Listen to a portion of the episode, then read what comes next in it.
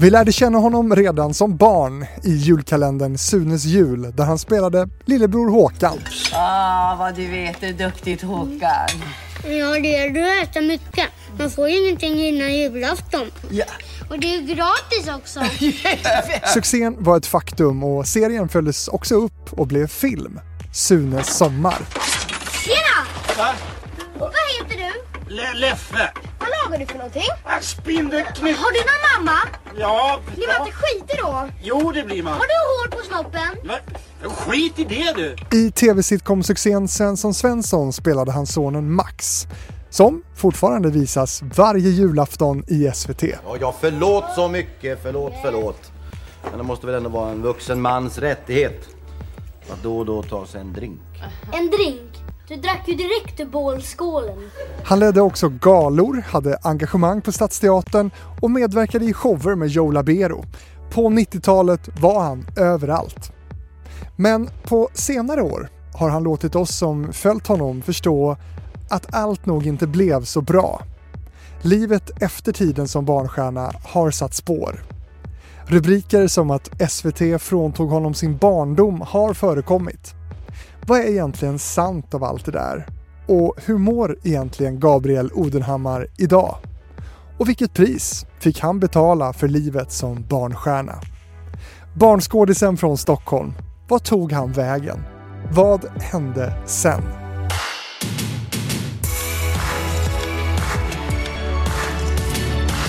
Välkommen Gabriel Odenhammar. Tack ska du ha. Tack, tack.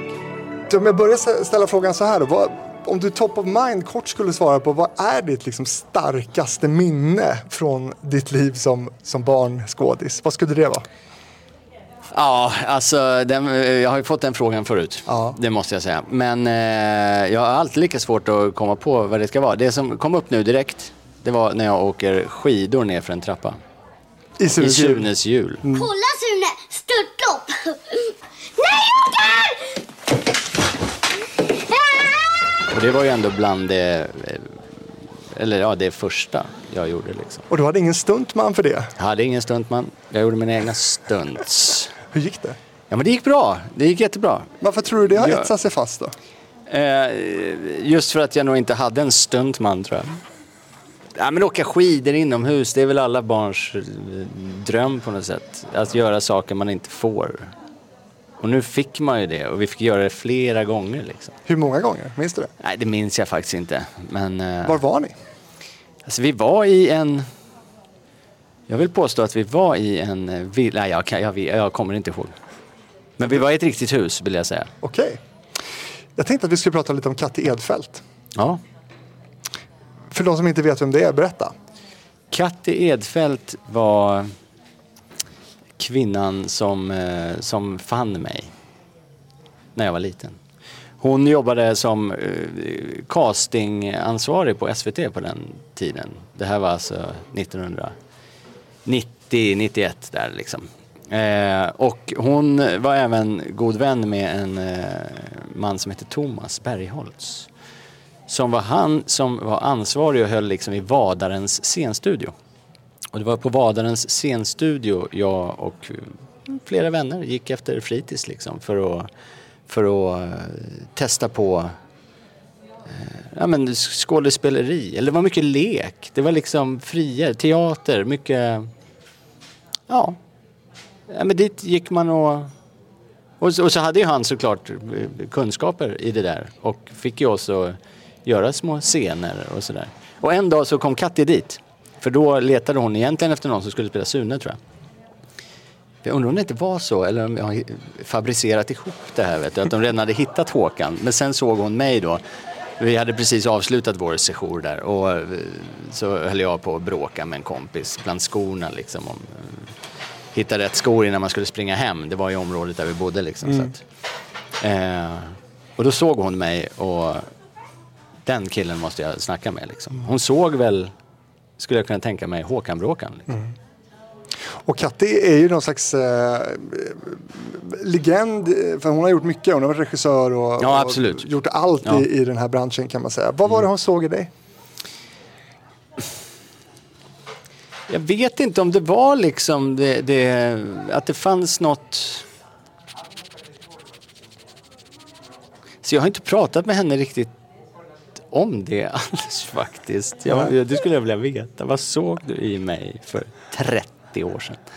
Eh, men alltså eh, något med eh, blicken kanske. Och sen när vi väl pratade så hade jag väl en liten... För jag minns att bland det första jag sa när Thomas då, för Katti hade väl pekat mig och bara honom vill jag snacka med. Och så fick ju Thomas säga det till mig då att ehm, Gabriel vill du komma lite? Den här, den här kvinnan här, Katti, hon, hon skulle vilja prata med dig lite grann. Och varpå jag hade svarat okej, men då vill jag ha en Ramlösa. Ah, Men, men jag, jag skulle ha en Ramlösa, liksom. för han drack Ramlösa. Eh, då skulle jag ha en burk Ramlösa och det, det fixade han. Eh, men och redan där skulle jag vilja säga att det är någonting lillgammalt i det. verkligen. Så det måste ju alltså ha funnits i mig innan. Ja. Så det Men kan sen- ha varit det hon såg utan att ha hört det. Ja, men sen så kommer du då till den här castingen som, som Ja. eh, för, för Håkan i, i Sunes jul då. Och hur gick den? Vad fick du göra? Kommer Ja, du ihåg så, det? upp, uppenbart gick den ju helt okej, skulle jag vilja säga. Men... Eh, ja, alltså, jag minns faktiskt inte så mycket av det. Jag minns ju att Stefan eh, Appelgren var där. Regissören. Ja, han, regissören. Eh, och att vi eh, pratade liksom och att jag... Men jag, jag minns inte vad det var för scen, jag minns inte vad, det, vad jag skulle Du är ung här, du är ju sju, göra. åtta år. någonting. Ja, jag är ja, sju år. Ja. Och Så att, 2000 pojkar var det som, som sökte den här rollen som Håkan och du Ja. fick den. Ja. Minns du någonting av, av, av det då? Hur, hur du upplevde att, att få bli utvald på det sättet? Att du fick det? Alltså jag tror inte jag kände till då riktigt att det var liksom, oh det här är en på 2000. Det var inte så att mina, mina föräldrar på något sätt eh, eh, eh, de, de har alltid på ett jäkla bra sätt liksom sp- spelat ner det där på något sätt. Eh, så att det var mer, jaha, nej men vad, vad roligt, är det här något du, du vill göra liksom? Ja, nej men det kan jag väl prova på, det verkar ju, verkar ju kul liksom. Och om de vill ha mig så varför inte?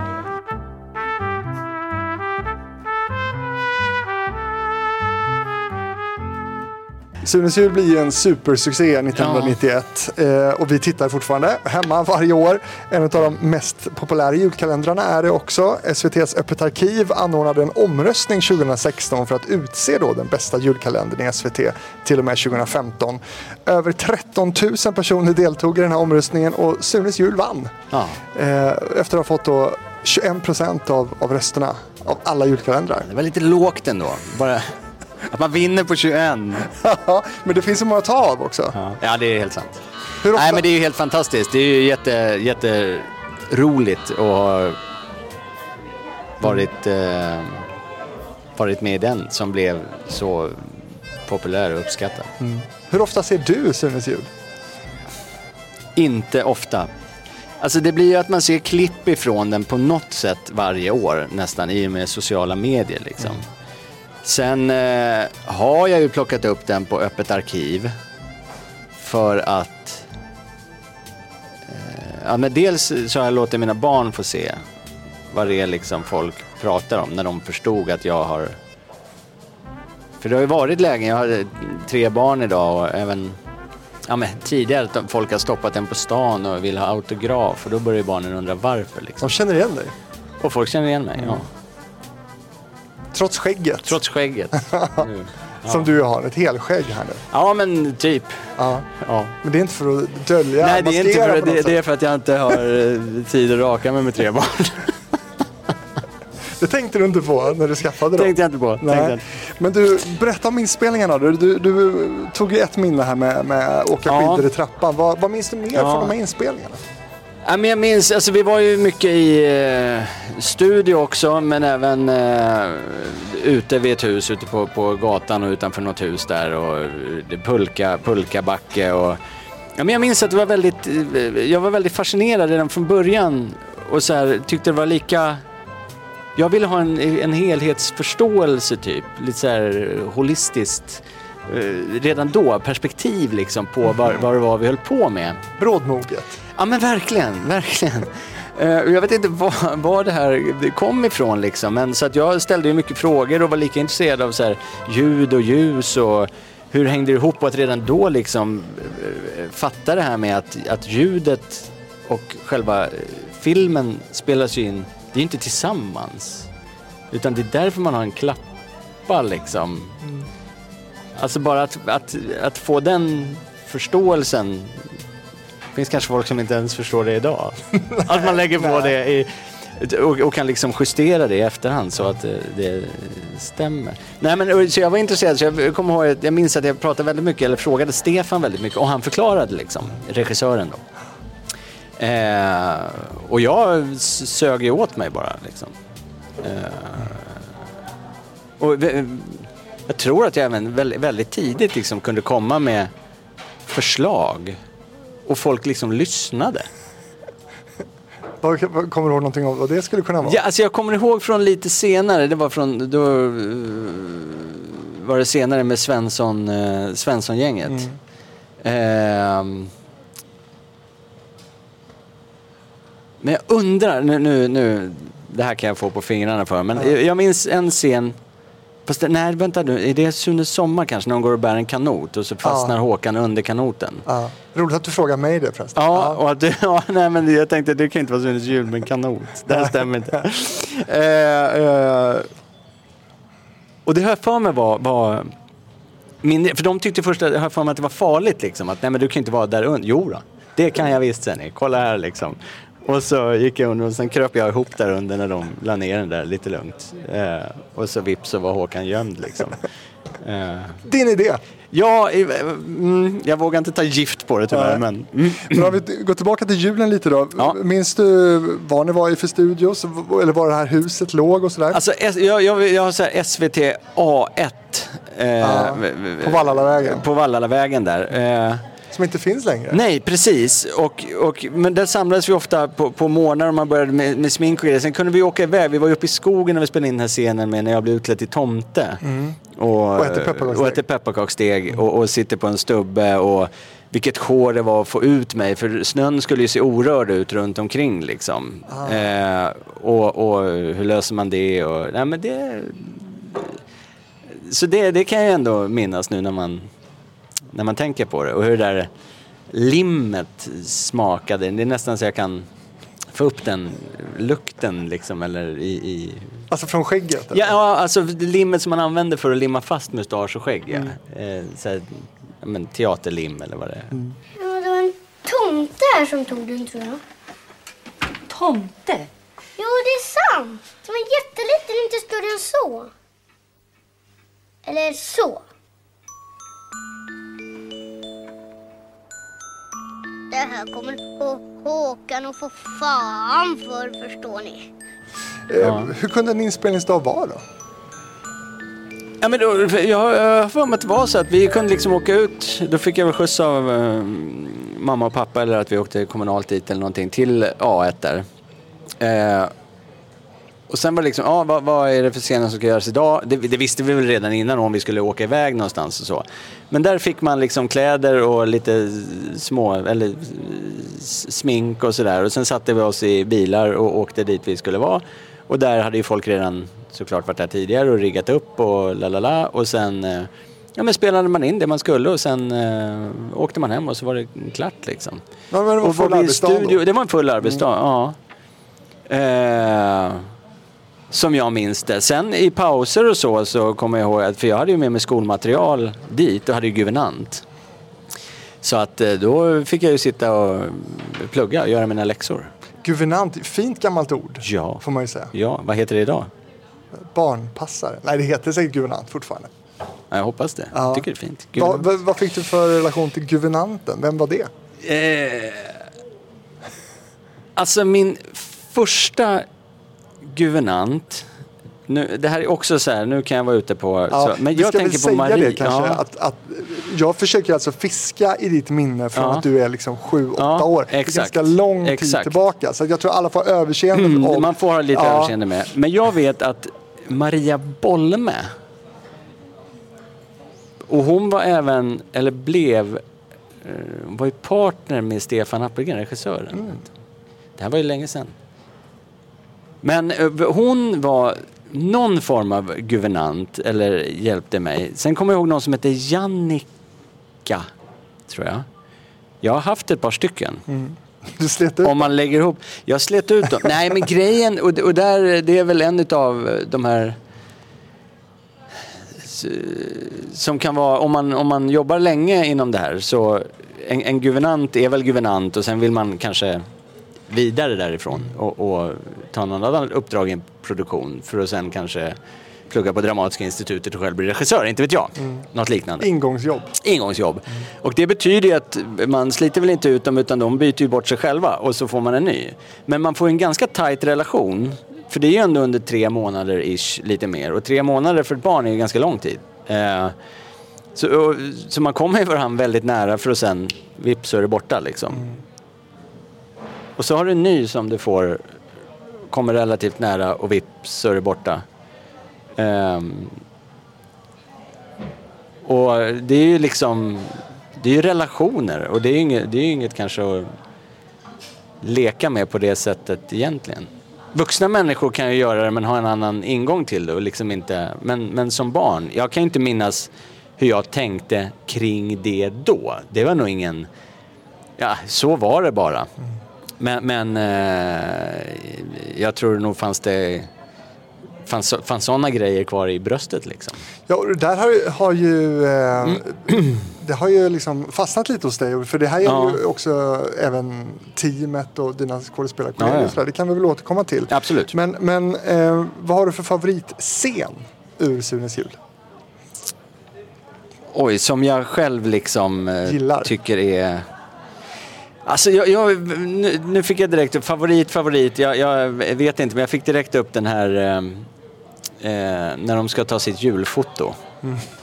När Claes Malmberg är fotografen och eh, Ja men framförallt den, alltså Peter Haber är så fruktansvärt, eh, fruktansvärt bra timing när han ska liksom ställas in lite med honom och fråga om vad det är för, vad det, vad det är för kamera. Han har ingen aning om vad han ska säga för han kan ingenting liksom. Och det är så, ja men hela den, hela den scenen och få ihop en, en familj till en julbild. Och den har ju ännu mer liksom kommer jag att tänka nu när man har familj själv och tre barn och vet hur det är liksom. Eller koka knäckscenen är väl kanske min favorit då. Ja just det, just det. I år tar jag knäcken. På oss alla. Va? Ja, nej, lycka till. Eh, och Snöbollskriget med, med granntanten fru Gunnarsson, Gabi Stenberg. Ja just det. Roligt. Ja, ja, roligt. Men det finns många bra, bra scener. Ja men det gör ju det. Och jag tror hela det där projektet, för egentligen, jag har fått, jag har fått höra lite i efterhand så här att det skulle ju vara någon annan julkalender det året. Än just Sunes jul. Och sen eh, av eh, någon anledning, olika anledningar, så, så gick inte det. Eller det blev inget. Så ett väldigt sent skede för liksom Stefan Appelgren så här, ja vad. Och då ringer de upp de här två kusinerna då, Sören och Anders, som har skrivit Sune. Och bara, kan ni göra en julkalender? Ja, Stenrika kusiner. ja det, det tror jag. Ja. Det Har ju tjänat multum på de här böckerna. Ja, det hoppas jag nästan. Good for them. Ja, good vad, for them. vad tyckte du om Håkan då? Ja, men jag tyckte Håkan var en, en skön liten karaktär. Jag tror jag var väldigt lik Håkan eh, redan innan och sen blev jag väl kanske mer lik Håkan eller han lik mig under liksom loppets gång. Lite så här småretlig, ganska snabb i, i, i, ehm, i munnen liksom, rapp. Eh, och, och ville, ville vara med de äldre. Jag är ju själv yngsta syskonet av, eh, av tre. Det var väl en, en match som gjorde det väldigt lyckat också. Liksom. Som fick det att bli bra. Att rollen, jag var ju den rollen redan. Det här med att jobba som så ung då, liksom, ha liksom fulla arbetsdagar och så här, var det något du reflekterade kring? Att det, det där är ju liksom väldigt konstigt egentligen. Ja, Ovanligt, Ja, det är ovanligt. Absolut. Eh, lagligt. Ja, det verkar ju så. Eller? Eller barnarbete. Vilket det ju faktiskt är liksom. Men eh, oerhört väl uppstyrt. Och... Eh, men hur det var, det blev ju en slags eh, va- vana för mig liksom. Att vissa dagar var jag i skolan, andra dagar var jag på inspelning och fick göra sådana bitar. Och det var ju alltid roligt. Jag minns det som att det, det var... Det var alltid kul att komma dit. Det var ju spännande att göra något annat. Liksom. Ehm, sen har jag nog aldrig sett det egentligen som ett jobb utan mer som en så här hobby grej. Du Liksom. jobbar med en hobby kan man säga. Ja, även fast det, liksom, det, det var ju inte min hobby innan jag fick det där jobbet. Mer än att jag då kanske under några månader hade gått på den här lilla scenstudion som min bror hade gått, som min syster hade gått, som mamma höll ekonomin i. Så att alltså, det, det var inte heller kanske jag som hade... Nej. Du, Andreas Hoffer då, som, Ja. som spelade Sune, har ni kontakt? Eh, nej, vi har inte mycket kontakt. idag. Nej. Han har ju liksom valt att hålla sig helt borta från rampljuset kan man säga. Ja. Hur tänker du kring det? ja, men det var väl klokt. Om man inte trivs eh, så ska man hålla sig borta. eh, nej, men jag, jag tror att det är Har du också haft sådana tankar? absolut. Alltså absolut, och det är där man kommer till. Och nu, nu gjorde jag ju ännu mer. För Andreas var ju ish 13 år kanske.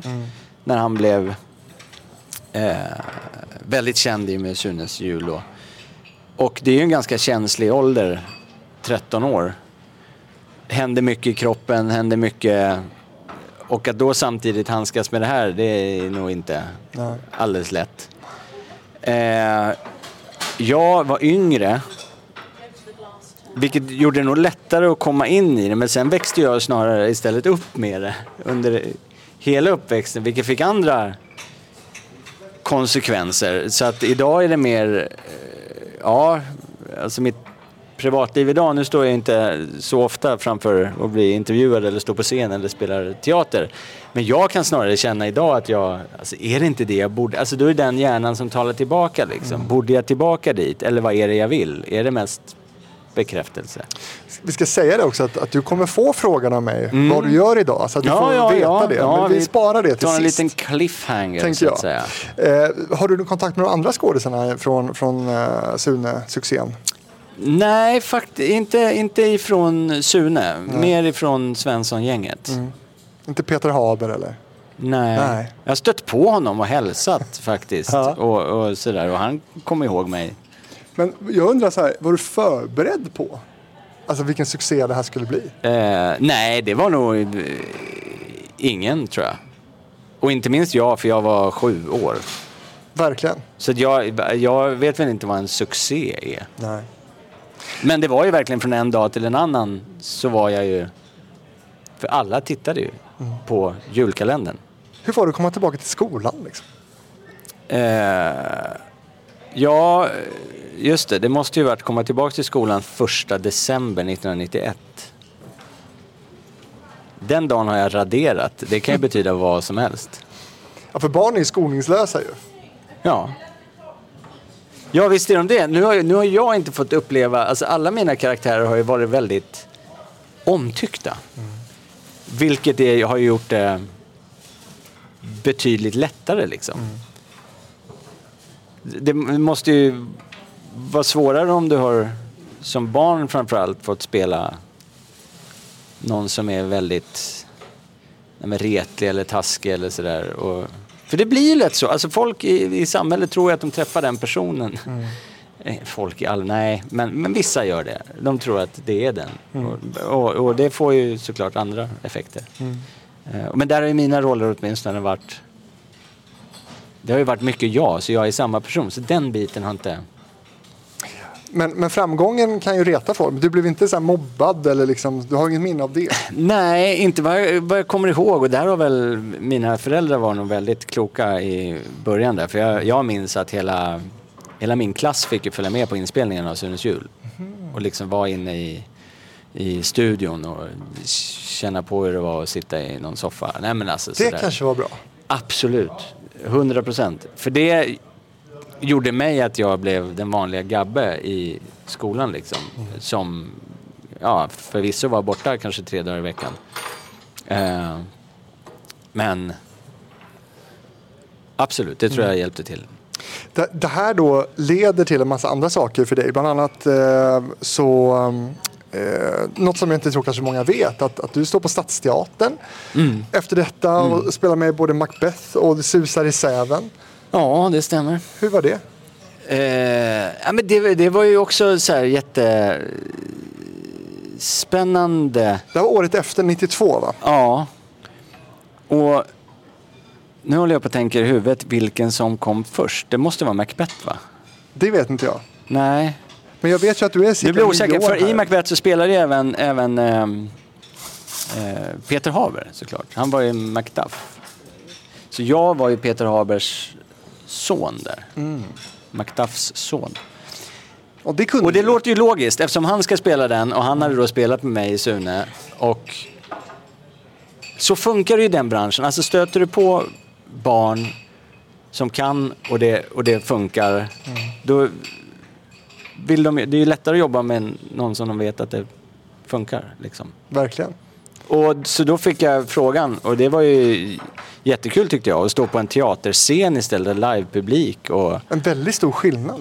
Hur Ja, nej, men det var, det var en stor skillnad. Men jag tror jag återigen, jag mest sög åt mig. Jag fattade att det var stor skillnad. Att här gick det inte att göra omtagningar liksom. Utan här var det eh, där och då. Men återigen, de här skådespelarna runt omkring. Peter Haber, Liz Nihlheim var min mamma där. Eh, jättegoda människor som verkligen såg till och tog hand om en. Så att man ja, men fick känna den här liksom det, otrolig trygghet alltid runt omkring känner jag. Och hade jag ju även hemifrån i hemmet liksom. Eh, och, och det gör ju att man kan liksom, tr, tror jag, befinna sig såklart mer i, i nuet och veta vad som gäller och komma ihåg sina repliker och Men Det susar i säven gjorde du också på scen. ja, det stämmer. Vad minns du av det? Eh, det jag minns av det var, ja men det var himla häftigt. För det susar i säven, nu var det ju inte människor det handlade om, nu var det djur. liksom. Peter Harrison som paddan. Det kan man inte... Bra typecastat ändå. Ja, Och även där var ju, eh, han jobbade mycket på Stadsteatern då, det var Peter Haber spelade ju Råttan. Ingvar Hirdwall var med. Och, eh, Tunga namn. Ja, men tunga namn. Och jag var Lill-Utter. Till, och min pappa Utter var Sven Holm, eh, minns jag. Men det största utav allt var ändå att det var regisserad av en halvburdus man, nej, en, en man vid namn Allan Svensson. Ja. Det var han som regisserade denna succé som det blev på Stadsteatern. Som du kommer att jobba med långt senare. Eller några år senare. Precis. Vi, vi kommer att mötas igen, jag och Allan, i lite andra roller.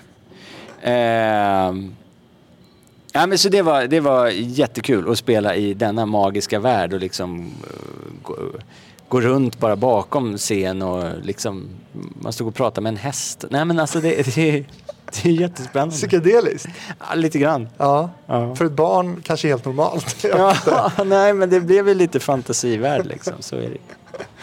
Succén med Sunes jul gör ju också att det här ska följas upp med en långfilm som vi lite har varit inne på. Sunes sommar inspelad i Stockholm och på Gotland. Eh, Den här filmen den blir en stor succé på bio och sågs av nära en miljon biobesökare. Det är jättemånga. Eh, Den har belönats med flera Speciellt filmpris- eftersom Sverige bara hade två miljoner invånare. Ja, precis. Mycket märkligt. Eh, Sen har bel- belönats med flera filmpriser världen över. Eh, Ja. Peter Haber blir nominerad eh, för en Guldbagge för sin roll som Sunes pappa Rudolf. Ja. All we want is coffee. Yeah, take it. It's yours. And uh, I'll have one of those. Oh, yes. By the way, what do you call those? We call them ni, ni, no, no, no, no. We call them vi, vi, wienerbröd. Wienerbröds. Oh, no, you don't. Var det självklart för dig, skulle du säga, att fortsätta med den här Håkan-karaktären? Eh, Ja, alltså när, när, när Sunes jul gick så, så bra så nog tänkte man att det här borde göras en film på. Så gjordes det en Sune sommar. Och det, det var aldrig snack om att jag skulle säga nej. Utan det var... Nej, det var ja som gällde. Hur mycket självbestämmande var det här då, skulle du säga? Alltså det, det, det, det är ju sånt där jag har brottats lite med på efterhand. Liksom. Hur, hur mycket... Men jag tror absolut att jag, jag ville, ville göra det och mina föräldrar var, var, eh, var nog väldigt tydliga och försökte leta efter signaler på mig liksom, snarast. Och det måste du göra i den åldern för att se, mår personen bra? Är det andra konstiga saker som börjar hända så kan man inte bortse från det. Liksom. Utan, eh, men allting fungerade till synes väldigt bra och jag tyckte att det var roligt. Eh, sen är det ju väldigt svårt att säga liksom säga nej. Jag kan tänka mig mina föräldrars fall även när liksom SF ringer upp och vill göra en film och jag var ju Håkan i Sunes jul. Ska vi säga nej då? Och liksom... Man sätter sig i en svår sits helt klart. Jag, jag tror nog det är inte... Det blir på något sätt inte 100% ens eget val. Det tror jag inte. Nej, på grund av pressen då. Ja, Men äh, det här måste också vara delvis lite annorlunda inspelningar för att det här gissar jag inte var någon liksom, trekameraproduktion utan mer en film Ja. eh, liksom, inspelning. Så Ja. Och du då som var så kavat och vad tyckte du om det? Ja, nej, men jag tyckte de hade lite för få kameror. nej, men, eh, nej, men jag, återigen, jag tyckte att det var eh, riktigt roligt och nu var det ju kanske lite längre scener, det hände mer saker. Eh, även lite så här stuntgrejer. Det blev ju ännu mer intressant liksom och spännande. Ah, hur samverkar de med dem liksom? Eh, eh, och även där, vilket ju faktiskt var min idé, kommer jag ju på nu, att jag för Robert Gustafsson spelade ju eh, den där raggaren där. Han skulle köra över mig med en fyrhjuling i, i eh, någon scen där. Och varpå jag säger det, men kan inte, alltså fyrhjulingen, om den bara kör förbi så ligger jag väldigt, väldigt nära den. Och sen när den har kört förbi, och då var det ju en stuntkille som körde, det var Robert vågade inte köra. Fast han är rätt duktig på att köra motordrivna grejer. Men, eh, och så låg jag väldigt nära det där hålet liksom. Så efteråt när han hade kört förbi så hasade jag liksom ner med kroppen i det där hålet. Och då kom kameran panorerandes ner lagom till att jag låg där. Så allting blev i en tagning. Så då blev det ju verkligen som att jag blivit överkörd liksom. Och så hade de målat på då eh, Däck, eh, däck, spår, däck, liksom. på, på kroppen. Där. Så det var din idé också? Ja men det var typ min för egentligen ville jag har för mig att de ville ha liksom ett, ett klipp där. Mm. Och där, nej tänkte jag, det är mycket roligare. Det är ju väldigt försigkommet får Och det man är säga. väldigt, ja det låter lite, det låter nästan som jag ljuger. Nej, men lite roligt tycker jag. Ja men det är lite roligt, det är lite roligt. Eh, men, men eh, vad tycker du om filmen? Vi, såg, vi, såg om, vi skaffade More hemma för några veckor sedan och så låg den där och tittade vi på den också så jag har den väldigt färskt i... Ja. Vad tycker du om ska filmen? jag, alltså det var länge sedan jag såg den filmen nu, måste jag erkänna. Och, men jag har eh, för mig att jag, alltså jag tycker ändå att det är en, en väldigt, alltså en bra familjefilm liksom. Ehm, eh, den, den har alla ingredienser för att folk i alla åldrar ska tycka att det finns en behållning av den liksom. Ehm,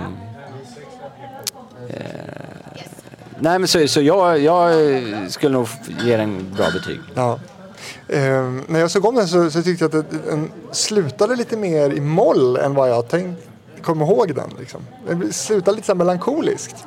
Ja, och det är väl med den där tangomusiken va? Ja, precis. Och, och sådär, Håkan, då dansade jag runt med en krycka, minns jag. Att det var en rolig scen. Och de hade ju avslöjat då hela den här grannfamiljen där som fake. Exakt. Och liksom. ja, men, det slu- Exakt. ja, Ja, men det har du ju rätt i. Det, Ja. det är lite... men du, den här offentligheten, för, för som sagt, du gör mycket här och den här filmen som blev otroligt populär. Du, du måste ju varit megakänd som barn här. Ja. Hur var det? Ja, hur var det liksom? Alltså det inte bara i klassen utan liksom Nej, jag överallt. förstår. Ja, men det, det fick ju helt klart en, en påverkan liksom. Dels att folk kände igen mig. Så om man var med klassen på badhus och vips så stod jag omringad av helt andra barn i ungefär samma ålder som liksom står och pekar och tittar. Där står man i badbrallor och bara... Eh, så det är klart att det, det, det påverkade mycket, mycket ändå. Och vissa grejer valde vi säkert bort att göra. Men jag hade, jag hade ju två syskon till, eller jag hade ju två syskon också i privata livet och de... Eh, ja, men de blev ju, alla blev ju påverkade av det där såklart. De fick stå tillbaka lite. Eh, Troligtvis. I alla fall alltså, eh, att få tid av sina föräldrar och mamma och pappa var ju med mig på inspelningar allt som oftast. Ja, de var I alla fall i början, ja. Eh, men även de var, var med till Gotland minns jag när, när vi spelade in Sune Sommar. Så då fick vi, då blev det familjesemester i familjesemestern så att säga. Eh, så man fick ju lösa mycket, mycket så. Och skolan då, hur lidande blev den skulle du säga, även om du liksom kunde göra en del på sätt sådär? Ja, alltså rent, rent kunskapsmässigt så tror jag inte den blev så lidande. Utan jag hade ju mina guvernanter liksom och min mamma har jobbat som lärare hela livet. Ja, okej. Hon eh, var också väldigt mån om att det skulle skötas så att säga. Och hon hade ju kontakter med rektorer och mina riktiga lärare. Så att, eh, men jag skulle säga att den biten sköttes bra. Det jag brukar säga att jag missade var ju liksom alla sådana här grupparbeten eller sådana där saker som, man, som också är jätte, såklart bra att lära sig i skolan. Men på något sätt fick ju jag det en masse på ett annat sätt. Ja. Men dock den skillnaden att jag fick det med vuxna människor. Ehm, I mångt och mycket. Du var ju redan brådmogen. Och jag var ju redan brådmogen. så att, fanken. Ja. Men du, var det bra betalt då? Har du bränt Håkan-stålarna? De är borta sedan länge. Det kan jag, det, det kan jag säga. Ja. Betyder det att det inte var så bra betalt eller att, det var, att du har liksom köpt mycket dyra saker? Köp, nej, det, mer att det inte var så bra betalt skulle jag säga. Som barnskådis liksom. Och just biten att man inte har... Eh, jag tror inte man... Alltså jag, jag äger inte mina rättigheter. Och det gör du inte tills du är typ... Om det är 16 år. Att du ska vara 16 år fyllda eller någonting. Jag är osäker på hur det ser ut idag faktiskt. Men det tr- trillade fortfarande in en del pengar från visningar? Ja, alltså grejen är att det där har ju ändrats lite. I början, ja, det, jag, jag får in en liten summa varje, eller vartannat år. Jag vet inte, det är, inte alls mycket pengar. Eh, och ibland har jag konstigt nog sett liksom Sunes jul som men jag tror att det är kopplat till att när det då visas på till exempel Öppet arkiv. Att när det kom så har den andra regler än vissa andra. liksom. Ja, precis. Och att då var även, då, då är även de små inkorporerade i det så att säga. Du, innan vi lämnar Sune och Håkan och sådär, det har gjorts eh, många Sune-filmer nu i närtid Ja, också. det har det gjort. Eh, och de har ju du sett. Jag har sett det på mingelbilder från, från premiärer och sådär. Vad tycker du om dem? Och att det lever vidare liksom?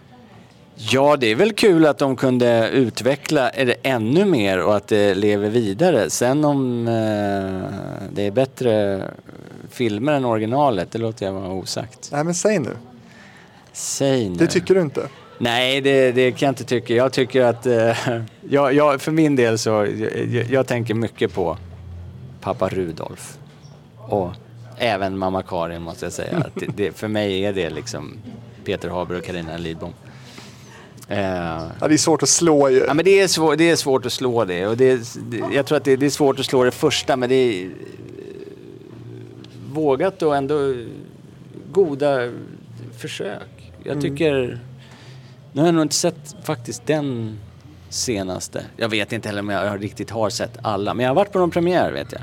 Och där fick jag stå bredvid Håkan som var då, så blev det en liten dubbel Håkan-bild liksom. Kul ju! Ja, det är lite kul. Det är kul. Och, och din eh, barnskådiskarriär den, den slutar inte här. Vi ska alldeles strax eh, prata om när du flyttar in i ett radhus i Vivalla. Karl Falkram, är du redo? Jag är redo. Din största hit? What Makes It Beautiful med One Direction. Vilken är din mest underskattade låt? Eh, Wasted Love med Steve Angelo. Vilken låt önskar du var din? With or Without You med U2. Säg en riktigt dålig låt. Eh, Who Let The Dogs Out. Vilken var den första plattan du fick? Eh, första Spinndoktorsplattan. Vem hade du helst velat göra en duett med? Så, ja, ja, Joey Tempest. Hej, jag heter Karl Falk Gramer och jag har precis gästat Fredrik i podden Hitfabriken. Du hittar avsnittet på Spotify och andra poddplattformar. Yes! Grymt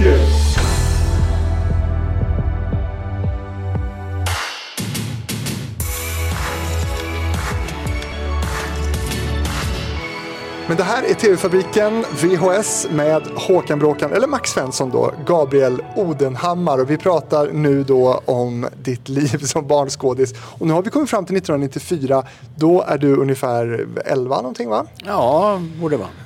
Eh, Efter Sune sommar så får du då en annan roll som kommer att följa dig otroligt mycket, nämligen som då Max Svensson i SVTs sitcom-serie Svensson Svensson.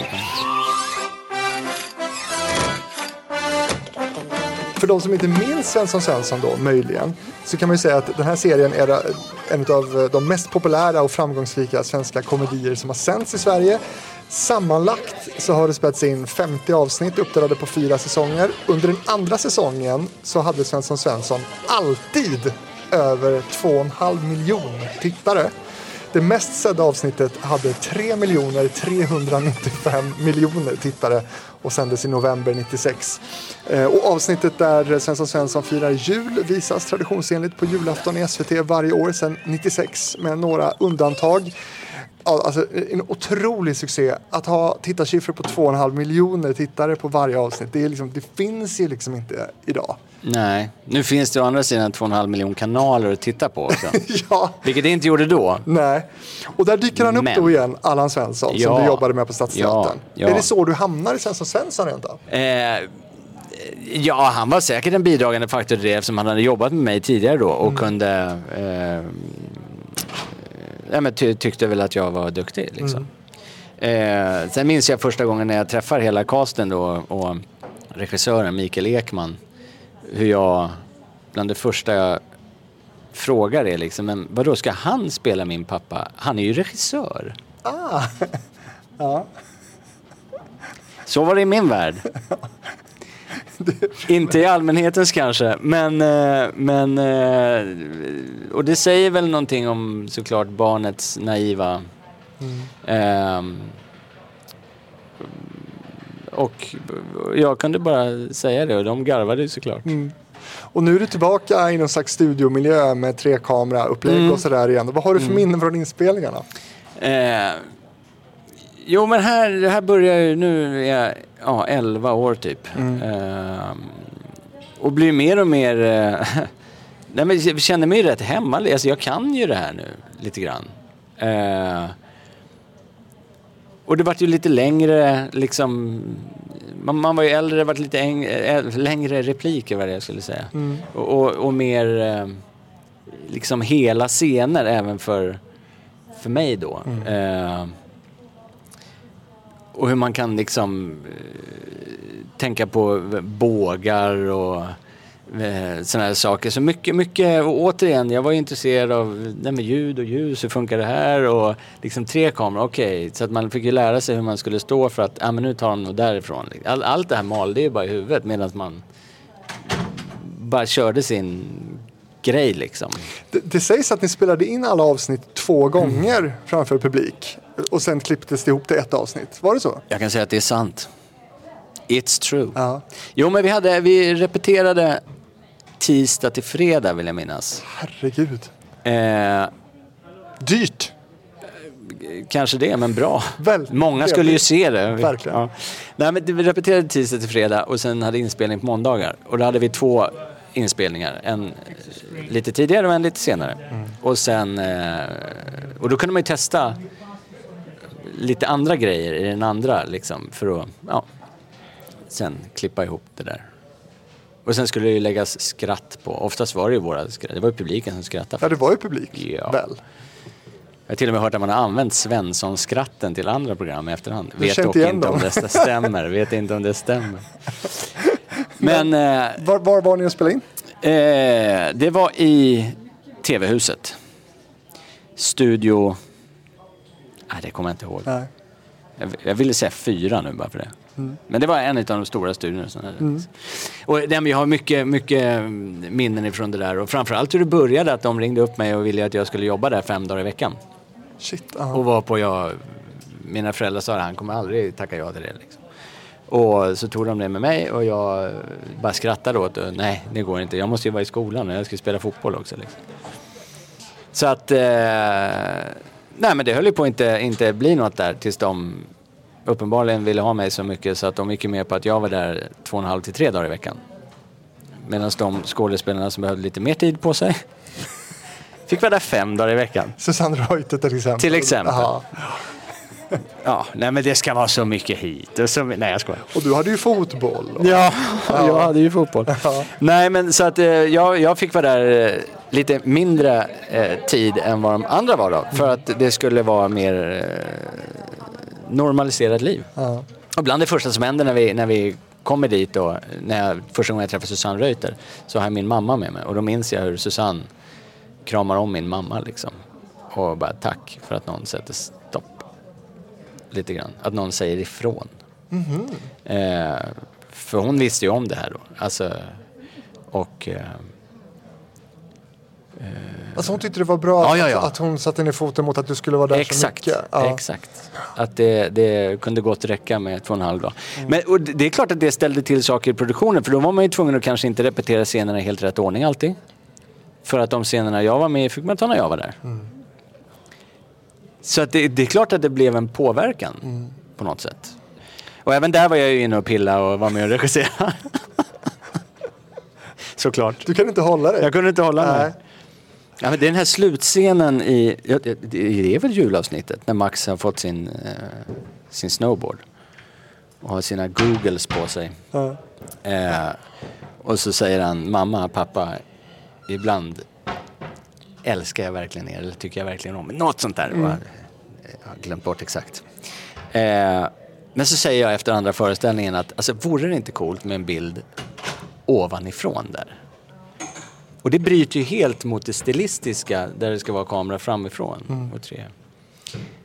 Men de lyssnar på mig återigen och bara, men, alla får stanna extra tid på kvällen liksom och riggar upp ny kamera uppifrån. Allan och Susanne eh, står och jag liksom eh, säger min replik där istället då mot deras, eh, med, med höjt huvud liksom som jag tittar upp mot dem. Eh, och så är det närbild och den bilden kommer ju med. Ja. Det är jätteroligt. Det här är ju genomgående från allt du har gjort då kan man säga. Ja. Att du lägger dig i. Jag lägger mig i. Och en jättejobbig unge tycker alla. Nej. Ja, jag tror Blev inte det. bra. Alltså det blev, ju, det blev ju bra, men jag är bara förvånad. Eller förvånad. Nej men så att de, de lyssnade ju faktiskt på mig. Men, Som men bara var ett barn. eh, Susanne eh, Reuter spelar ju då din eh, mamma Allan Svensson, din pappa. Men de har du kontakt med alltså, eller? Ja, de har jag lite kontakt med fortfarande. Vad är det för typ av kontakt? Jag och Susanne är de som har bäst kontakt. Jag kan ringa henne. Jag har även pratat och ringt till eh, Allan. Och jag skulle säga det, det är väl jag som ringer dem och kanske inte de som ringer mig. Men eh, jag är oerhört tacksam över att de svarar när jag ringer. För jag har uppenbart behövt... De blev lite som mina föräldrar liksom. Vi umgicks ju... Umgicks? Vi jobbade ihop så pass länge och det är även pauser liksom. Så man kommer varann eh, nära. Och återigen, jag var 11 år då liksom. Ehm, och då var ju inte mina föräldrar med på inspelningen vad jag minns. Utan då fick man åka taxi eller blev hämtad liksom. Mm. Eh, av guvernanten. Mhm. Ja men det är ganska tidigt ändå.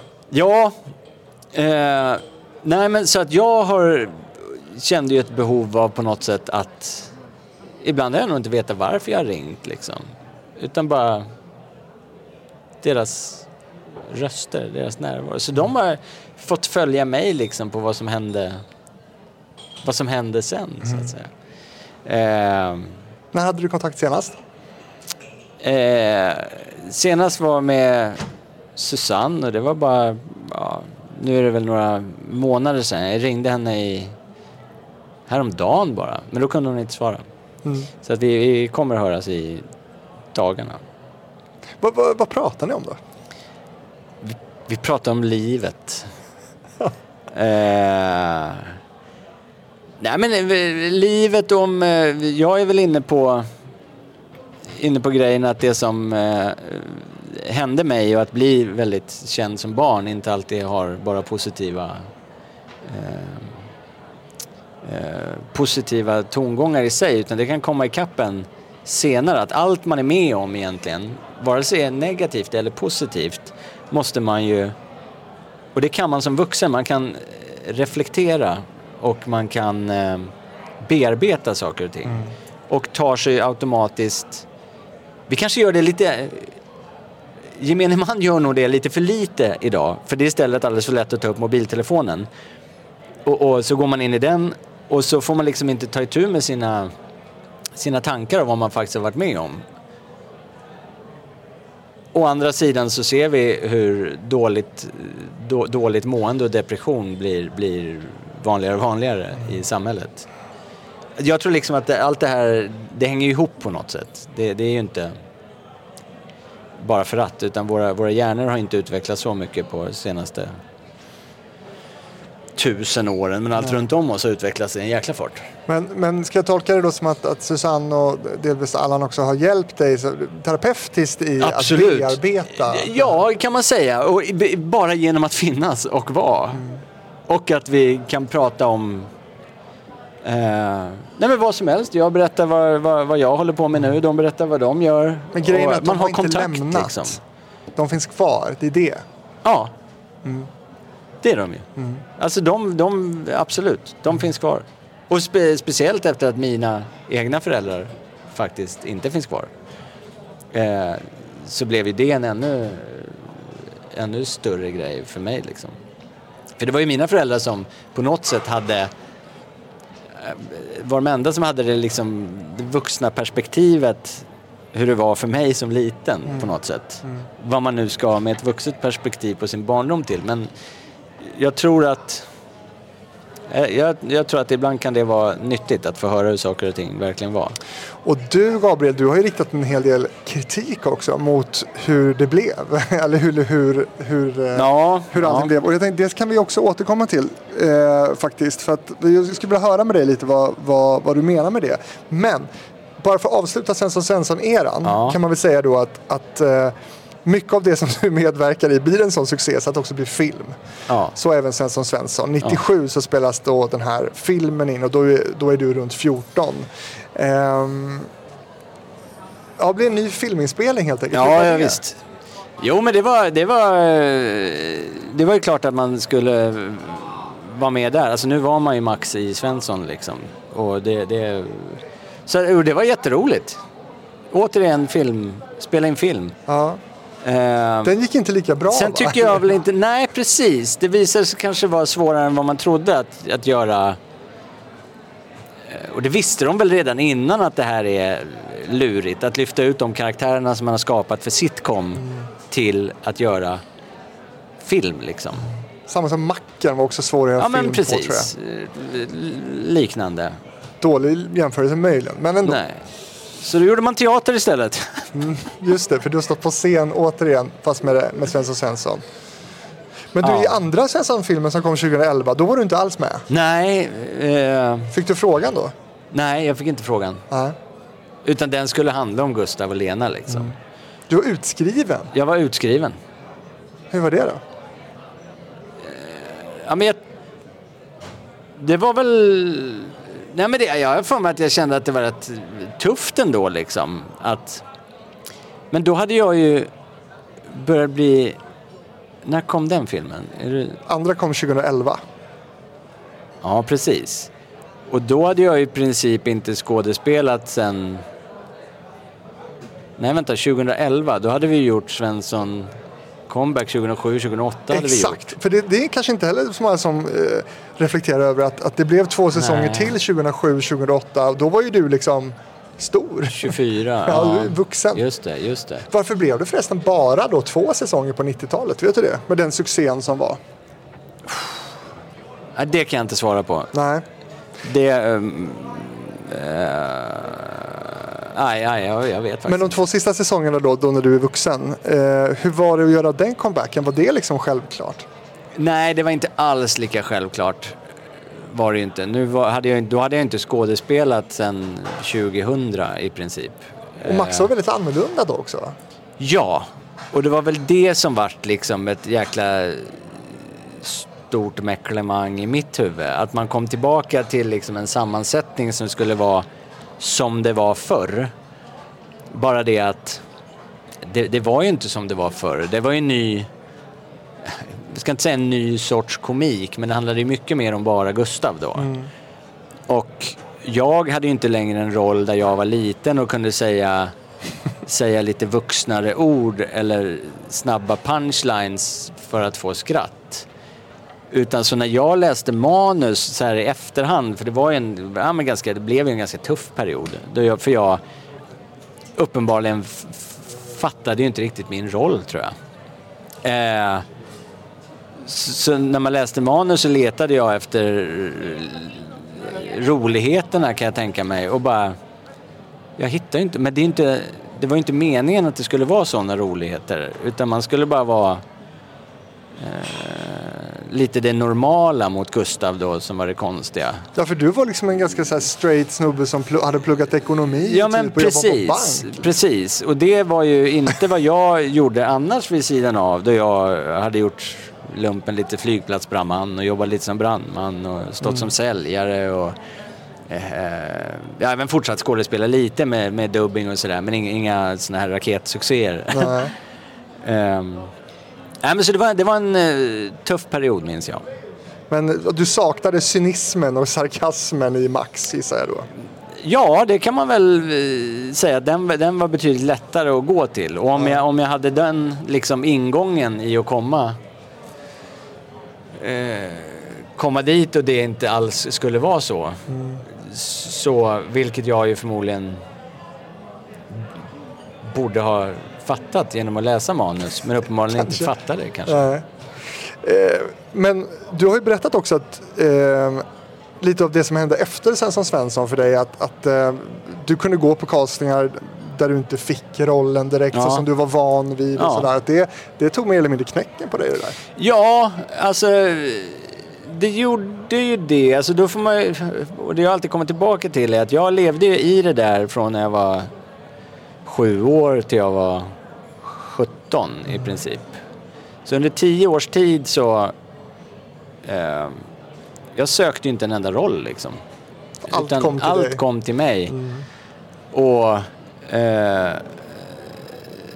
det, det var ju liksom ytterligare fler grejer än, än det vi ens har nämnt här med så här reklamfilmsinspelningar och ljud... Eh, inte ljudböcker var väl inte på tapeten då, men sådana här radio... Eh, dramaturgiska grejer som man var iväg och gjorde och man satt i intervjuprogram och fick intervjua även intervjuaren. Liksom. Eh, så jag blev ju en, alltså någon form av tv-stjärna liksom i det där d- där folk bara ville ha en och från det till att gå då till en verklighet där verkligheten är för en skådespelare oftast att du Eh, ja, nummer ett så har du ju spelat korp boll innan du kommer med i landslaget i normala fall. Bara det att min resa är precis tvärtom. Eh, och detta kan nog vem som helst förstå att det, det, blir, lite, det blir lite märkligt i att få ihop det här i huvudet liksom. Att... Nej men för jag hade ju val där, ska jag, ska jag försöka på det här och som du säger, jag var på någon casting, fick inte rollen. Va? Alltså... Är, är jag liksom inte omtyckt längre? Tycker ingen att jag är bra?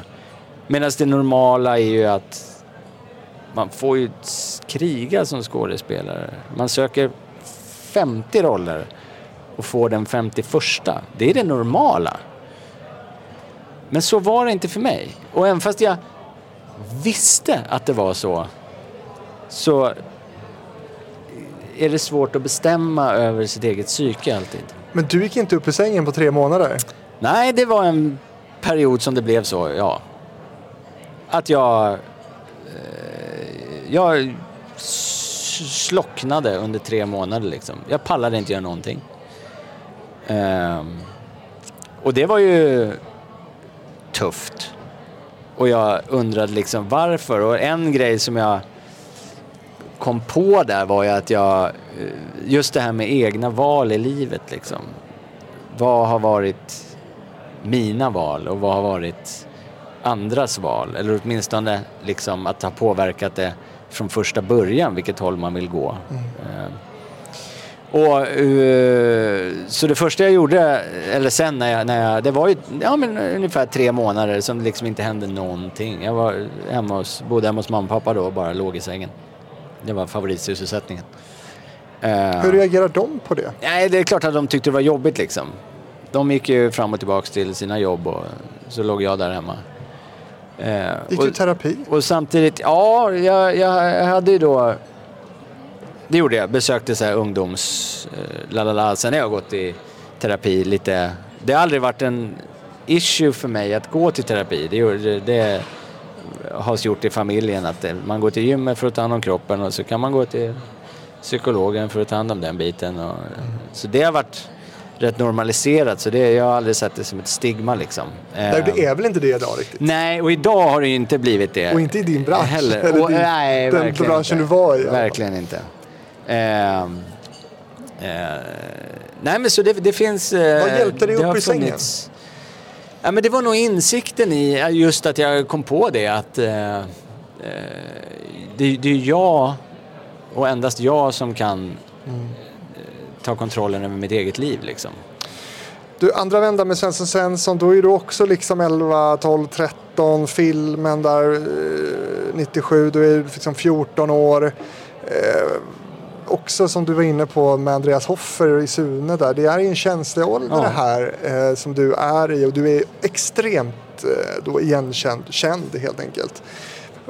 Vad, hur var det att vara du då? Vad kunde folk komma fram och säga och göra med dig? Eh, nej men ofta, alltså, var, var man än var så vill ju folk fram och, och prata liksom. Eh, och, och tyckte att det var häftigt att träffa någon som de har sett på TV liksom och som de tyckte om och gjorde ett bra jobb.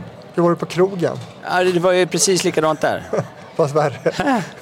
Eh, men jag har alltid sett till, min strategi har liksom varit att, ehm, och den fick jag mycket från, känner jag, Susanne Reuter, att inte gå, gå emot det där utan faktiskt prata med människor. Så det gjorde ju jag. Jag pratade med dem och sen försökte jag vända det och fråga vad de gör. Och det kanske var en snickare och så, nej vad ballt, jag har alltid tyckt om träslöjd liksom och hela den biten. Och vad inom snickeri gör du liksom? Nej, vad cool. Och sen, sen slutar det med att man blir eh, snarast vänner istället. Ja. Självklart finns tillfällen som man har sagt nej, det passar inte nu, det här, tyvärr, hej. Och som har fått gå. Men det är ett fåtal gånger liksom. Ja, men det här, såklart så kostar det här tid. Men det är innan Instagram i alla fall, Ja, kan man säga, och sociala Ja. medier. det var det. Jag är väldigt glad Flashback. över att allt det här hände innan. Nej, Flashback finns det nog med i. Nog. Men utnyttjar du ditt kändisskap på något sätt? Som du kanske inte är så stolt över idag? Nej, jag, jag kan inte ens minnas en enda gång. Jag tänkte direkt så här, har du gått före i kön? Eh, Inte så farligt kanske. nej, men, men eh, och jag har aldrig, aldrig, alltså på skoj så kan man ju liksom, men ser du inte vem jag är? Du vet så här. Den är ännu roligare idag, så här, nej det gör jag inte. Håkan Bråkan 91. Ja, nej, men då. nej men, eh, men eh, nej, nej det har jag aldrig. Jag har försökt att eh, ha båda fötterna på jorden. Ska vi gå in lite på den här kritiken som du har framfört då. Eh, idag är du 39 och på senare år här nu så har man ju kunnat läsa då om att du har ställt dig ganska kritisk till till exempel SVT, att de stal din barndom och baksidorna har du också berättat om att bli känd vid ung ålder. Jag Tänkte att vi ska prata lite om det också. Vad, vad menar du med att SVT stal din barndom? Ja, det där är ju en sån här rolig, rolig grej som kommer upp när man pratar med journalister. Har du inte sagt det här? Jo, troligtvis har jag sagt exakt de orden i ett samtal man har med en på telefon där man eh, eh, ma- man får ju lite medieteknikträning liksom när man ger sig in i den här branschen faktiskt. Ja, du fick Eh, det? Ja, men det har jag fått under årens lopp liksom. Och just hur, och sen vet jag, jag har faktiskt pluggat media och kommunikation själv också och känner ju till det här och vad som men ibland, och den här gången så åkte jag dit i alla fall, att det ringer någon som blir som ens kompis och så börjar man berätta för att man, de träffar en i exakt rätt ögonblick för att liksom öppna sig, nämligen journalistens våta dröm, att detta händer. Eh, och eh, då, ut, då uttryckte jag mig på, på detta sätt. Men det jag menar med detta För nu får du ju chans att nyansera det. Ja, precis. Eh, och det minns jag att jag även tog lite chans efteråt där också, där jag medverkade i något program. Och sen har jag valt att lägga lite locket på för att jag vill göra något annat med, med, med det här. Så ja, men jag kan gå in och skrapa lite på ytan här. Och då säger jag så här att eh, det var ju SVT-produktioner jag var med i från eh, början. Det var ju Sunes jul. Sen är det olika samarbeten, olika produktionsbolag och allting. Men SVT fick klä liksom Det är lättare att säga SVT, för alla som tittar på SVT tror att det är SVT som har gjort allting. Så är inte fallet heller, utan det är produktionsbolag. Eh, Så att det som hände var ju att eh, olika producenter, skulle man kunna säga, i olika sammanhang ville ju ha de barnen som funkade bäst just då. Och nu råkade det vara jag som blev omtyckt och funkade bra och eh, jobbade utan att gnälla och rätt vad det är behöva åka hem. För så kan jag tänka mig att det är med att jobba med barn också. Herregud, om man är sju, åtta år, så rätt vad det är känner du att nej, jag vill fan inte vara här. Nej, nej det är skittrist. Nej, tänker inte vara med och spela in idag. Nej, då måste de ju ställa in den dagen. Det är klart att det har hänt. Och, så får de liksom, och det kostar ju skitmycket för en produktion. Och så har de mig där som bara älskade det där och jobba och liksom var till och med på andra och sa hur de skulle göra sina så att det blev så bra som möjligt liksom. Alltså det var klart man ville ha med mig. Eh, men det, det, det, det jag vill åt är att det finns ingen som har en, eh, ett helhetsövergripande ansvar för man sätter, eh, vad man utsätter eh, barn i det här fallet för. Och då med utsätter så menar jag inte att man, man eh, kör alldeles för långa dagar, att du lalala, utan egentligen är det väldigt mycket roligt och positivt. För som barn att vara med så är det ofta väldigt leksamt och det är väldigt sådär, men det är ändå en vuxen värld du är i. Du känner av, eh, du hör ju vad de vuxna säger. Eh, och säger de att ja, nu måste vi skynda på lite innan molnen kommer där för att ta den här scenen. Eh, för annars kommer vi få vänta för regnet kommer liksom och då blir den här dagen inställd. Och så spinner man vidare i sitt eget huvud liksom.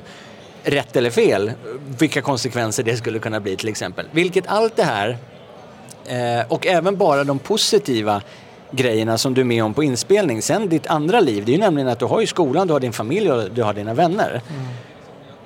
Och ingen, inget ställe utav dessa får du ju eh, ventilera och reflektera om vad det är du har varit med om.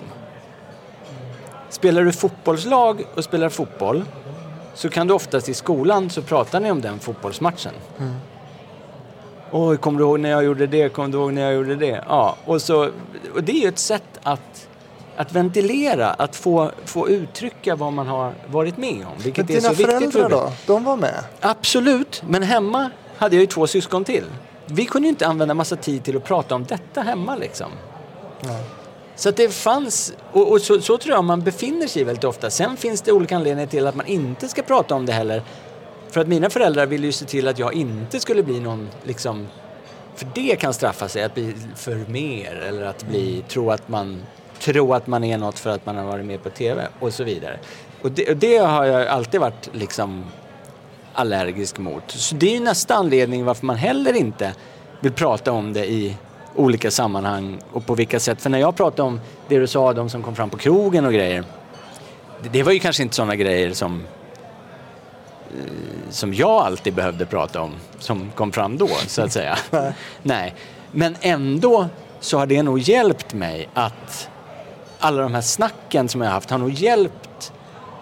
Men det har ju också hjälpt, för det har ju tagit tid från mitt riktiga liv vid sidan av. Och det här tillsammans på något sätt menar jag att ett barn som utsätts för, eh, för någon, vad det än är, väldigt mycket och inte har, en chans att eh, ventilera och även om det är positiva eller negativa erfarenheter så kommer det här samlas i hjärtat, i bröstet som ett sammelsurium och någon gång kommer det här vilja komma ut. Men du och dina föräldrar tackade ändå ja till alla de här jobben. Ja, Men det har vad, också tackats nej, Ja. är grejen. Och ändå har jag gjort så här mycket. Vad är det vad har du tackat nej till? Alltså jag, nu, jag kan inte säga exakt, men det har varit långfilmsprojekt och det har varit några grejer mina föräldrar inte ens tagit upp med mig utan bara sagt, det fick jag reda på långt i efterhand att nej, vi tackade nej också. Men det jag det jag ville fråga dig var, eh, efter att man har tackat ja då, hur hade du idag med de ögonen du har nu som vuxen, vad hade du velat att SVT då, eller de som varit inblandade, hade gjort? Ja, alltså, i, i, I grund och botten så tycker jag att det kan finnas någon eh, likt... Eh, alltså nu, nu, nu ska jag säga så att jag gjorde ju väldigt mycket under väldigt lång tid. Jag vet inte hur vanligt det är idag, men det är klart att folk kan hamna där. Men att det, att det är barnstjärnor som det går ytterst illa för i min ålder som jag är nu. Det är ett faktum. Och det är inte bara i Sverige, utan det är ju över hela världen. Främst USA kanske vi kan säga.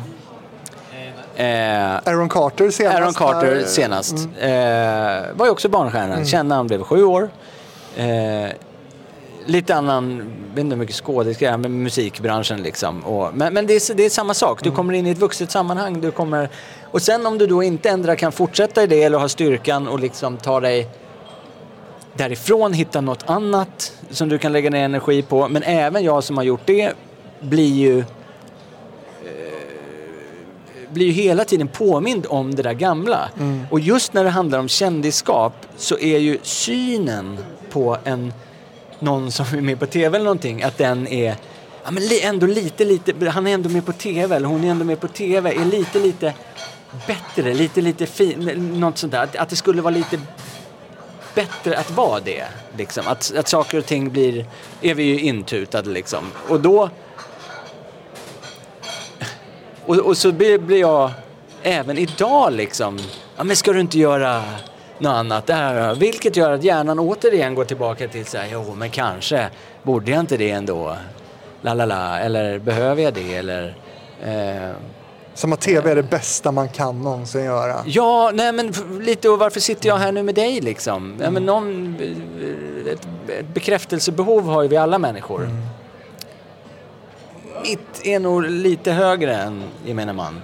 Och Men blev nog av min uppväxt. Men vad blev svaret på frågan om vad SVT då Jo, det, det, det jag skulle säga var att det, det bör ju finnas, eh, eller kan jag tänka mig någon sån här ehm, eh, brottsofferjoursgrej fast med barn. Har du med ett barn på TV så kanske du får betala 5 000 kronor till en fond som är eh, oberoende av produktionsbolag eller sådär. Eh, Men sen att, att någon har en funktion som att kolla hur de här barnen faktiskt mår i efterhand. Att man kollar upp det. Men man checkar av, man ringer upp. För du ringer ju då upp människor som förr blev uppringda. Men sen kanske telefonerna slutat ringa. För att nu är du passé. En psykolog Så typ. kommer nästa. Ja, alltså det, det, får, det får ju vara om det, har, om det behövs. Ja, men då, då kan det finnas pengar till det, inte vet jag. Men det var ju ett kreativt förslag. För det vet jag att eh, min pappa sa redan från början. Det var han som skötte mina förhandlingar och grejer. Och så lägger vi på några extra tusen för psykologhjälp. Det kommer jag ihåg. Är det sant? Alltså när jag var liten, ja visst. så ni hade en egen fond hemma? Ja, han fattar. detta? Jag höll på att säga, han fattar inte hur rätt han hade. Jo, det fattar han. Eh, för han hann leva när jag... Mm. Ja. Eh, så absolut. Ja, ja. Mm. Men ska vi säga det också för alla som inte har, har läst allting om dig Mm, och sådär, att, att du har ju haft det riktigt tufft också. Du, du har berättat om eh, hur du har, liksom, någon slags när du är 17-18 någonstans, hur du har haft svår ångest, hur du har bedövat den med, med alkohol eh, och har haft stora alkoholproblem. ja, kan man säga. Ju. Jag säger ja. Du ja, men så ja. har det ju varit Nej men då. så är det och det, det är jag inte eh, ensam om. Eh, Och det, första glaset fick du på SVT. Ja, nej men till exempel. Och, det- och det, det är ganska roligt då att jag minns att jag drack champagne när Sunes jul hade gått bra som sjuåring. Det var ingen som bjöd mig på ett glas champagne ska sägas, utan jag tog det. Men det var ju tillgängligheten. Man rökte ju även in i studios på den si- tiden och jag älskade ju att sitta i rökrummet och prata med de stora skådespelarna och regissören. Liksom. Alltså, det- så var den tiden då. Liksom. Men det är klart, i den branschen så är det mycket festande och så är det. Men, men den här baksidan då, vad, vilken hjälp fick du? Eh, alltså den, den hjälpen jag har fått från branschen kan jag ju säga, det är ju den hjälpen att jag har tagit upp telefonen och ringt och vissa personer har då svarat. Susanne till exempel. Till exempel Susanne. Eh, vilket var en ohygglig hjälp. Eh, sen har jag ju eh, gått själv till, till vården liksom och tagit hjälp på det sättet. Och sen har jag eh, jobbat väldigt mycket själv med att ja, men, reflektera och tänka över sitt liv. Liksom. Hur illa var det då? Ja, alltså exakt hur illa det var eh, vet jag. Men jag... jag, jag alltså jag kunde säkert ha hamnat i grejer. Eller eh, hade det gått sämre än vad det gick så hade jag nog inte levt idag. Så illa var det ju. Och då är det ju illa liksom. Ja, det kan ju inte bli värre. Nej, kan man säga. Så på pappret har du liksom haft liksom ett, ett, ett, eh, jättespännande liv och fått uppleva massa saker. eh, Men du har grubblat också mycket på varför du har behövt bedöva Ja, ja. det här med alkoholen. Absolut. Absolut. Vad har du för relation till alkohol idag? Mm, jag dricker, eller kan dricka. Eh, gör det väldigt, jag har tre barn idag. Eh, gör det mycket, mycket mer sällan. Eh, har ju haft perioder på över ja, fem, sex år där jag inte druckit någonting. Eh, men kan göra det idag. Är rätt övertygad på att jag kanske inte ska dricka alls. Och att det, ingen kanske borde göra det. Nej, Snarare. faktiskt. Det är väl en grundtanke jag har. Nej, men vadå, det finns ju många också som klarar av att hålla det på en liksom, treenhetsnivå. Då man blir absolut, liksom. absolut. Eh, och- det finns ju någon slags eget ansvar i det här också. Ja, men men det här med tonårsrevoltssaknaden. Mm. Vad, hade du, vad hade du gjort för tonårsrevolt tror du? Eller blev alkoholen och det här din tonårsrevolt? Ja, det, alltså på något sätt så kanske det blev det. Eh, men det var ju det, just den, den biten blev jag ju liksom berövad. Om, om man går till en människas rent psykologiska utveckling och vad som ska hända under vissa perioder av livet så i de perioderna så satte jag i liksom sminket på, på, på TV-huset och blev klippt millimetervis för att frisyren skulle se likadan ut. Ja, för det fick ju inte... Nej, det fick ju inte ändras för det var ju filminspelning. Samtidigt som andra rakade av sig allt eller skaffade tuppkam liksom. Idag har du långt hår. Idag har jag långt hår. Ja. Det är en liten revolt, den kom nu. ja, men det har jag bara, jag, jag har det mest bara för jag kan liksom. Du har ju själv egna barn som är precis i den åldern då du gav dig in i, i branschen. Ja. Hade du tillåtit dem att göra det idag? Eh, alltså både, både ja och nej. Jag kommer liksom inte lotsa dem in. Jag har faktiskt tagit med dem till en studio där jag dubbat. Nu har de inte, ingen av dem, eller främst den äldsta jag, jag tänker på, det, har, har gjort något röstprov än. Men hon verkar tycka att det är lite roligt liksom och spännande. Kul! Eh, eh, men jag har ju såklart en väldigt tvivelaktig inställning till det där. Liksom jag har till överhuvudtaget eh, mobiltelefon och sociala medier för barn. Liksom. Har du nollpolicy där hemma eller? Eh, eh, jag önskar att jag kunde säga att vi, nej, vi har inga skärmar hemma hos oss. Men då skulle jag ljuga Ja. och det grövsta. Ja. Eh, de, de har inte mobiltelefonen. Nej. Och inte, någon sån här mobilklocka har den fått för, för något år sedan. Liksom. Eh, helt oanvänd i princip. För det är ju mobiler de vill ha. Så de vill kunna titta på Youtube.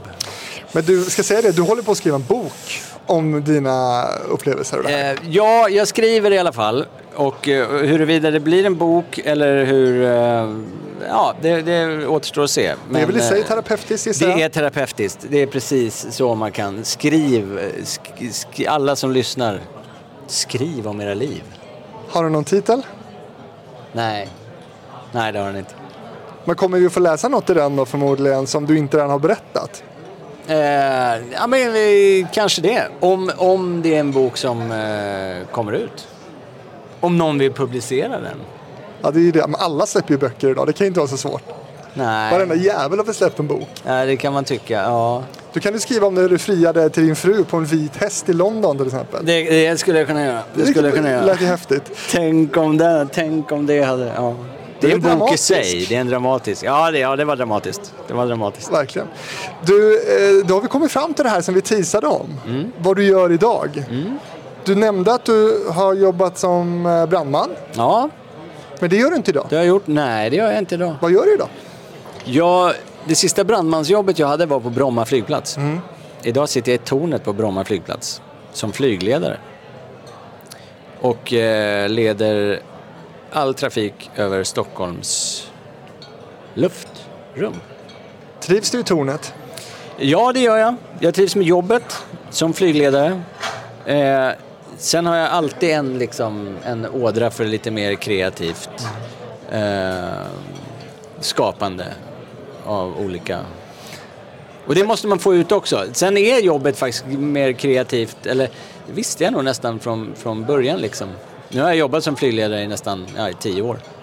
Eh, eh, och det är ändå, det är ändå, det, det är, även fast det, det kommer flygplan och landar och startar flygplan så är ju allting väldigt se- sekundoperativt. Om piloten säger något som jag inte förväntar mig så måste jag agera på det och så vidare. Så att det är, mm, ja men det kan, det, alltså jag ska inte säga att det är ett stressigt jobb men eh, vi är utbildade för att kunna hantera det. Ja, och mycket raster har ni också ju. Eh, Man får väl inte sitta hur länge som helst? eh, Nej, precis. Det, det får man inte. Så därför så ska man se till att ta raster så man blir återhämtad. Och förmodligen bättre betalt än Håkan-giggen då. Ja, det, jo men det kan jag nog säga att det är, även fast inflationen har gjort sitt. Ja, just det. Ja, det ska gudarna veta. Har du lagt skådiskarriären på hyllan? Alltså, b- b- både, både ja och nej. Jag, jag söker inte regelbundet några roller för film och teater liksom. Jag väntar ju fortfarande på att folk ska ringa mig. Just det. är fortfarande i den, Som du är van. Det är fortfarande jag som jag är van vid. Det är fortfarande den moden jag är.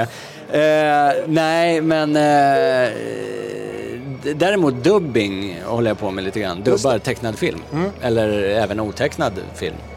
Hur typecastad blir du där? Vad, vad castas till för typ av roller? Ja, men det har ju, alltså, jag dubbade ju väldigt mycket förr i tiden och då var det de här unga grabbarna med ja, men lite fart i och lite sådär.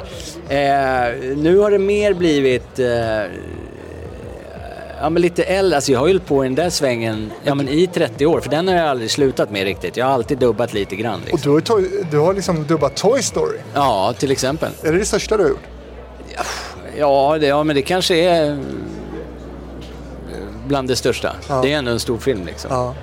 Men sen har jag ju en av de roligare grejerna eller som, som slog ihop mina två världar. Det var ju att jag fick spela flygledartornet i Planes. Det är stort. Det är stort. Det vet jag inte om de hade någon flygledare som gjorde i USA. Förmodligen inte. Rösten till den, troligtvis inte. Nej. Jag kanske ska fråga också efter allt vi har pratat om. Hur mår du idag? Jo men jag mår bra, jag känner mig stabil. Så är det. Men eh, likt... Eh... Nej nu ska jag bara prata om mig själv. Psyket är som det är, ibland är det upp, ibland är det ner. Eh, men eh, lever familjeliv, har tre barn. Man har fullt upp men försöker hinna med så mycket man kan i alla fall. Eh, det är livet. Jag, Gabriel, har tyckt att det var jättekul att prata TV med dig. Vad roligt. Och undrar, är det någonting jag borde frågat dig om nu som jag inte har frågat tycker du? Nej, det kan jag väl inte... Jag kan, jag kan inte komma på något. Nej. Då kanske det inte är något stort vi har missat. Nej, inget stort. Fundera ett varv till du så kan jag säga att eh, du som vill komma i kontakt med mig, du gör det på fabrikspost@gmail.com Och vill du se hur han ser ut idag, Gabbe, då kan man göra det i eh, TV-fabrikens sociala medier på Facebook och Instagram. Gabriel Odenhammar, tack så mycket för att du var med i TV-fabriken. Tack själv, var trevligt, trevligt samtal. Och vi går ner i svart.